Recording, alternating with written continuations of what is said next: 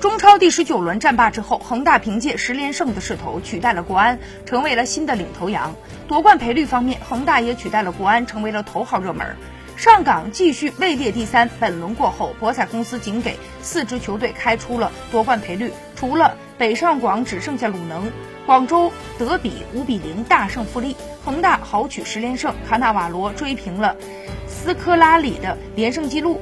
而里皮执教恒大时期最长的中超连胜纪录仅九轮，国安则在南京受阻，以零比一不敌苏宁，吃到了赛季的客场第三败，积分停留在了四十八分。而恒大凭借着十连胜，积分达到了四十九分，反超御林军，近六百多天以来首次单独领跑积分榜。